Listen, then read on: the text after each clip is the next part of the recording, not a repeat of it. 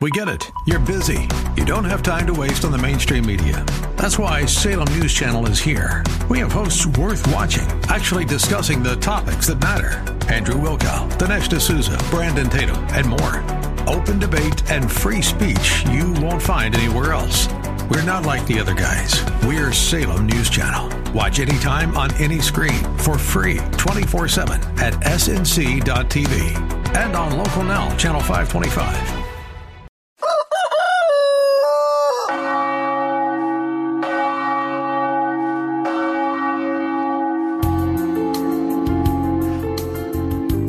Good morning, my dear friends, to all our dear audience on KNUS 710 AM or via podcast. I welcome all of you. This morning, we shall interact first by waking up, praising God.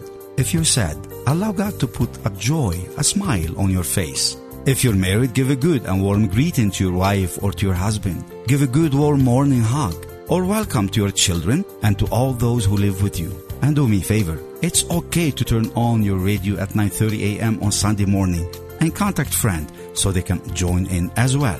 Next, of course, let us warm up the day by being nice to each other and by being nice to the Lord. This is Father Andre and good Holy Sunday morning with God. Good Holy Sunday morning, my dear friends, uh, my dearly beloved brothers and sisters in the Lord Jesus Christ. So I want to wish us all a blessed and wonderful Sunday um, you know, on the Sunday show, we shall speak about a type of a prayer. You know, there are multiple types of prayers that are found in the Holy Bible, uh, both in the Old and the New Testament. Of course, there is a prayer that expresses joy. There is a prayer that expresses victory. There is a prayer that expresses uh, hope.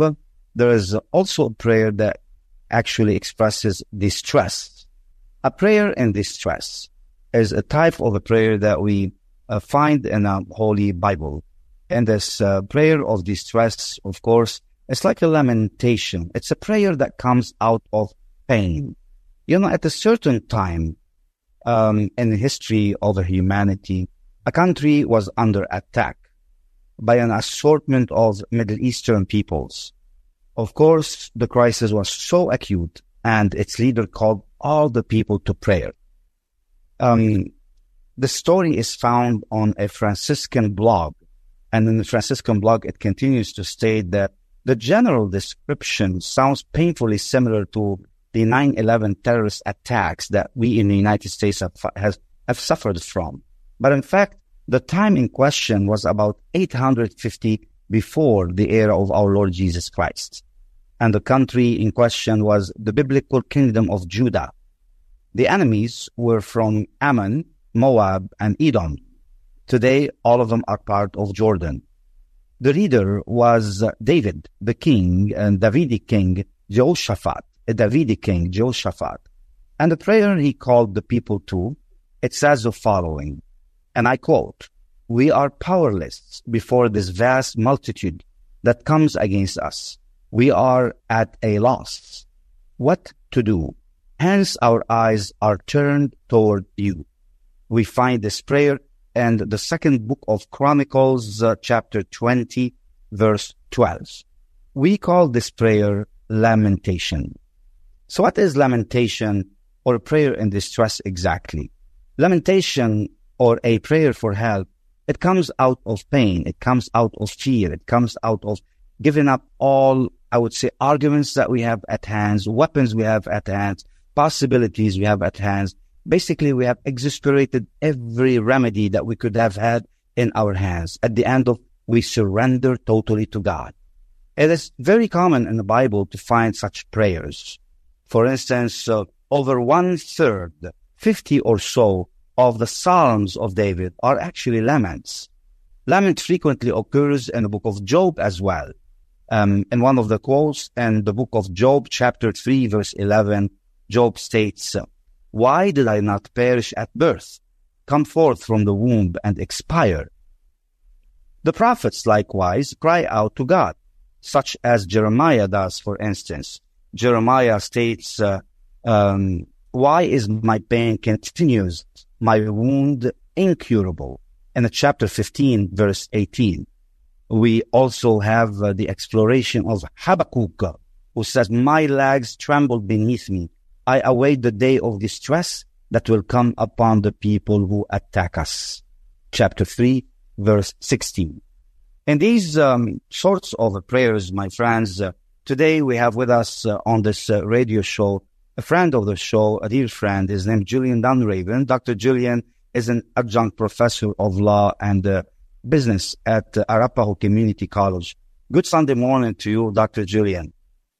Good mon- Good morning to you, Father. How are you? I'm doing great. I'm doing great. Doctor, you have worked on freedom. You have worked on constitution. You have worked on educational laws. You have worked on contracts. How much distress you find when you treat people? I, I, this is question can out of outside the box. I, I, would say when you look at you at, at your customer and um, whoever the adversary of that customer is, do you feel the distress? I do. I, especially because in my area of law, which is corporate laws where I practice in, the goal is to have a mutual profit, to find a way to, to make both parties want to do business with one another. And this is why I like corporate law so well, because if you're doing your job well, everybody walks away happy and profitable. And thus the situations you described, the lamentations, the difficulties between adversaries, this is, this is a breakdown of everything we try to do in corporate law. This is the breakdown of business. It's the breakdown of profit. It is, well, to quote Ayn Rand, if you're no longer trading in dollars, your only alternative is the muzzle of a gun. And then no one profits. Wow. And then no one profits. You know, um, talking about incidents, I know um, before we came to the show, we were talking earlier this week, you and me. There is plenty of distress in the United States, plenty of distress in Europe, plenty of distress in the church, plenty of distress amongst people, plenty of distress in the Middle East, in Lebanon, in Syria, in Egypt, in Ethiopia, in Pakistan, in um, Philippines, uh, in Canada, in Germany, in France, in Greece, fires, tornadoes, uh, natural disasters, wars, captivities, plagues, hunger, um, you name it. Um, uh, to, to recite some, you know, in 2014, it was around August 6. Over 50,000 people in northern Iraq were forced to leave their villages, their towns, and even their nation of Iraq. In 2020, on August 4th, 350,000 people in Beirut, Lebanon, were directly affected by what is commonly known as the Beirut explosion. These people had to leave their homes, left even their city, and many left the country. The casualties from the Beirut explosion alone were 218 people who were killed, 7,000 people injured. Amongst the dead were people from various countries, including nationals of Lebanon, Syria, Egypt, Ethiopia, Bangladesh, Philippines, Pakistan, Palestine, the Netherlands, Canada, Germany, France, Australia, and the United States. The explosion was caused by the inadequate storage of 2,750 tons of ammonium nitrate in the port of Beirut. You know, beside the large number of losses of lives, the explosion also resulted in an estimated 300,000 people who became homeless. 40,000 buildings were between mid and to severely damaged, amongst which at least 8,000 buildings were directly damaged with severity. And uh, at least 640 were cultural heritage buildings. Counting 15,000 productive activities were brought to their knees 106 healthcare facilities, amongst which were three main hospitals, also stopped from working, 178 schools damaged. And the list goes on and goes on and goes on. Um, Julian, if I were to ask you, um, compare that level of distress to population in the world, to population in the world. The United States today, as our homeland, is also experiencing some level of distress. Can you describe for us a little bit of the distress that goes on in the U.S. today? Well, I think the U.S. is a reflection of everywhere else because we are such a huge influence on the rest of the world. But I mean, you've seen how divided our politics is. We have, we have not been this badly divided since uh, the Civil War. Um, our our economic system is in shambles. Our international relations is in shambles. you, you look at our politicians and you see sort of a parade of incompetence and senility. Um, so yes, I would say the United States very much reflects the problems that sadly it has been responsible for all around the world. You know, the United States almost is experiencing severe persecution. You know, people of faith have been persecuted. Um, we are still living in the consequences of the, um, I wouldn't call it the coronavirus. I would call it probably, uh, what do you call those? The, the prohibitive laws that they have put in place that basically took some people out. You know, the, the, fight around the vaccine mandates, the vaccine mandates, you know, yes. division that, that caused, that there are still consequences today in the United States to that effect, right? People's lives have been destroyed because of these mandates. This is precisely following some of the other places you named in the world. The United States attempted to shut down the largest economy on earth overnight and then thinks you can simply switch it, flip a switch and make everything start running again there's going to be domino effects of that for, for many, many years. I think the shortages in the labor market are just a, a small portion of that, but our, our system is down in productivity across the board. It is, it's very difficult to restart things. And even more so, I think in listening to you recite these, these problems, a, and going back to my opening comment, a profitable people can endure hardship. A profitable people knows that there will occasionally be droughts, there will occasionally be conflicts, and they can band together and get through those hard times because they are profitable enough when it's not to be able to do so. However, a people pushed to the brink don't have any margin w- uh, upon which to draw when crisis hits. And the, the seizure of power during the COVID crisis that has and you can see this reflected all over the world. These, these attempts to seize power have left people in all over the world, including the United States, with very little marginal room. And so rather than rally in a time of crisis, they are suffering because there is not room to grow. There is not room to band together. There is not room to make a profit and to have surplus. And Go ahead. Do, do you believe we have reached an irreconcilable differences in the United States between people who um, basically adopted to whatever system? Let's look at the ethical problems. Let's look at the sexual revolution, moral problems. Uh, uh, let's look at the, the, the world, the divide, the great divide in politics, whether electoral politics, you know, the, what's happening in, in uh, between the candidates, um, starting probably for, for forever since I guess um, since 2014 or 2015, I guess. Has the United States ever known such a polarization? Has it ever reached in its history such irreconcilable state? The Civil War. Only the Civil War. Yes. Only the Civil War. It, we have always been a pluralistic country. We have always had differences of opinion and we've had lively debates, but always with a tolerance that one side will win, the other will lose. Four years later, or two years later, or six years later, you'll fight it out all over again, and somebody else will win. And we've accepted that bargain over the years. This is this is sort of the first time since the Civil War that most of the country now, according to the latest polls, most of the country, with the exception of the of the West, um, and excluding the West Coast, wants secession. The blue areas of the country want to become their own country. The red areas want to become their own country. Neither of them wants to live with the other one. Wow. You know, I, I do not want to enter into the rhetoric of um, what we may call gun violence and mass shootings. But in the United States, in 2023, 1,200 people died. Um, and I did watch many of the news, the way these shootings were happening. You know, for me, as, as a citizen of, of, of the US, but as a person also who lived the tragedies of massacres, of massacres, um, uh, in Lebanon, um, and, and learned a lot about massacres elsewhere in the world. The type of violence, the type of violence when it comes to killing people, murdering people, it's almost ritual. It's not just like a, like, like, um, it's not, there is more than mass shooting. Have you ever looked, um, on, on, on the violence that has been happening. A mother kills her three children, for instance. Um, like a, a, brother kills his sister, for instance, and, and, uh, you know, abuses her or, or causing rape.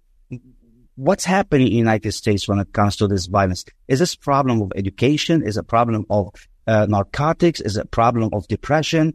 Uh, what, what sort of problem? Is it problem of lack of prayer? That's part of it, I think, but not in the way that people would think. God is serious when he said that he gave us free will. Prayer alone is not going to solve these problems. But prayer and bringing people together in prayer builds community. Have you ever looked at what causes a mass shooter or what they have in common with each other? All of them are isolated people suffering what we call in criminal justice anomie, a feeling of disconnect from society. They are largely isolated. They are loners. They have felt disenfranchised. The same can be true largely on the international scale. Um, why, why do young men riot? Why do they go to war? Largely from a lack of opportunity. They, and why do governments crack down in these, these massacres, as you call them? It's to induce despair so that resistance is pointless. And the people who are resisting, who are engaging in these, in these violent episodes, they are already despairing. Um, I remember when, when a shooter walked into my classroom and, and expressed a desire to kill everyone there. I, it was not a fun situation. Let me tell you that. However, I, I was able to converse with him. I knew his name. I called him out on it. We sat down. I had one hand on my gun. He had his hand on his gun. And we talked about Immanuel Kant. We talked about meaning. And he expressed that one of the reasons that he did this is because every night he had to sit on his front porch defending his home and his family from rival gangs. And he had come to the conclusion that there was no kinder thing he could do to the world than attempt to take as many people out of it as he could before taking himself out because he thought it was too cruel of a place to live.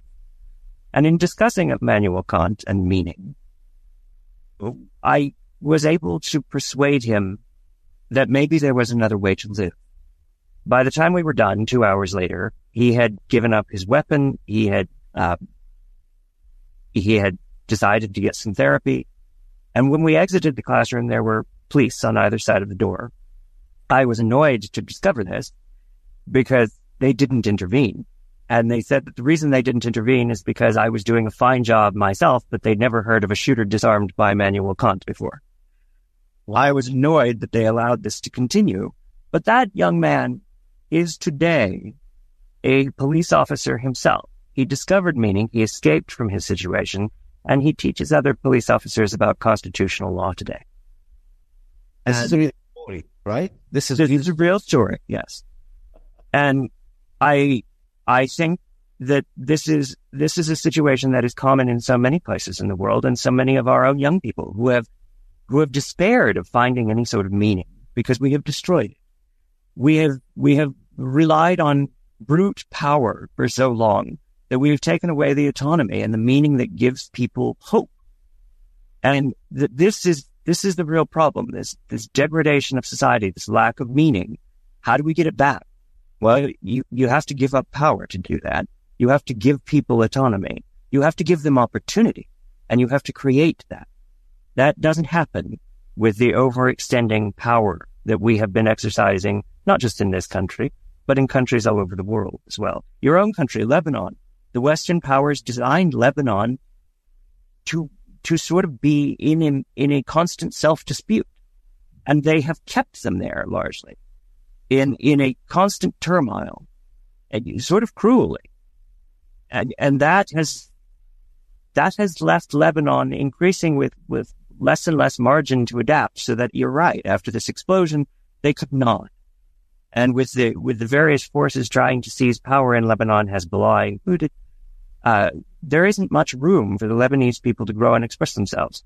I think the the kindest thing the West could do in Lebanon would be to take districts and and create free cities. um, free of these, both the Western um, imperialism and the internal conflicts. Cities that are designed by contract, cities that are designed in real freedom to allow the people to express themselves as much as they are able to do so and to develop as much as they are able to do so. And then we might see what the kindness and the opportunity of Lebanon can be. But we, we so far, we have wanted to put people against one another in the Middle East, and we are seeing the consequences. I want to agree with you. You know, Lebanon is, is undergoing a major, major humanitarian crisis. If you look at its size, if you see that um, six million people, we have about two million refugees, two million Syrian refugees. And now in Lebanon, on top of the two million Syrian refugees, there are actually over two million tourists 2 million tourists. This is a country of 6 million people. There are 4 million now people in the country beside its own population. There's, you know, bacon temperatures all over the place. You see people being able to afford food, being able to afford gas. Traffic is crazy. Uh, you spend hours and hours in a distance that is usually takes you half an hour. You need about hour and a half to get to your destination. In many places, there is no electricity. You see like two societies or three societies living at the same time. Syrian refugees, you know, everything is paid for them. Their school system is paid for them. They don't have to pay for gas. They even have, you know, their own tickets to go to, uh, to hospitals. They have their own, uh, um, tickets to go to a grocery store, for instance, vouchers to go to a grocery store. They get paid, um, $400 per month. And because of their religious affiliation, if a man is married more than one, one, one woman, basically, he gets uh, a voucher per family, per, per wife, basically. So they could make really a large income. Uh, uh it's really diminishing uh, the possibility of pluralistic society, which we always had um, in this little country of Lebanon. Uh, beside that, uh, let, us look at the humanitarian crisis in the Horn of Africa. You know, the current crisis in the Horn of Africa has left 36.4 million people across Ethiopia, Kenya, and Somalia in need of urgent humanitarian assistance.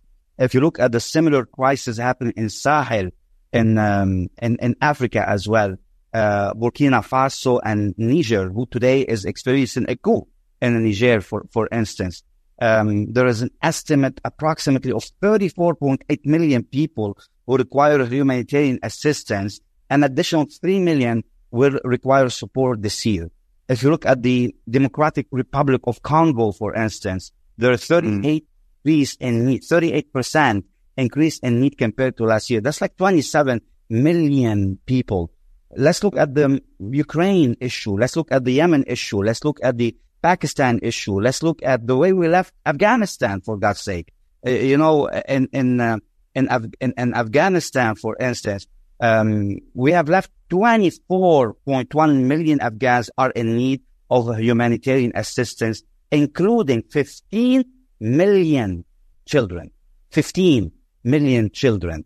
Um, is that a fault to the international politics, to globalism, or to the global economy, or it's a it's a policy issue?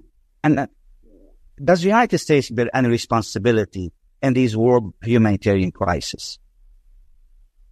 Almost all. Yes. In Afghanistan, there is a much longer history of, of horror that went on in Afghanistan through the Soviet Union and then now with the United States. So less so there. But our idiocy in the occupation of Iraq destabilized the entire region. Um, and, and you rightly point out that Syria, for instance, was actually starting to do a little better. Um, and the Biden administration has, has gone back to funding oppositional militias for causing conflict, for causing instability. And this is, although it's not very popular to say, um, Russia was correct in Syria. Bashir al-Assad was an evil man, no doubt. He is a brutal and evil man. However, he is an Alawite. He is a minority. And he, because of this, by necessity, protected minorities in Syria. He also kept it stable. And that was a much better situation for everyone to live in than what we have now. Russia, I think, rightly recognizes that a stable Syria under Bashar al-Assad is better than an unstable Syria with this sort of vague pretense at democracy that's actually a degradation to various fanatical groups funded by the United States. Russia's right about that. And we should be working with them a little better at that instead of this insane idea that we have of exporting Western democracies to places that have never experienced them and do not have the cultural support with them. And they only would get that cultural support from a, from a system of, of prosperity and stability that we are denying. Dr. Dunraven, I want to thank you so much for this uh, great intervention on this show. I want to pray with you this prayer of distress. We ask uh, Almighty God, Lord, listen to my prayer. Turn your ear to my appeal. You are faithful. You are just. Give answer. Do not call your servant to judgment, for no one is just in your sight. May Almighty God bless us all, protect us from all evil, bring us all to everlasting life. Amen. Thanks for joining us today for Good Sunday Morning with Father Andre. Father Andre and his team rely on your prayers and generosity to help feed over 5,000 families in Lebanon every month. Go to missionofhopeandmercy.org to learn more. Your support helps buy supplies from local farms and factories, employ truckers to ship the food, all to let these families know they are not forgotten. Go to missionofhopeandmercy.org and donate today and join us next week at 9:30 a.m. for Good Sunday Morning with Father Andre.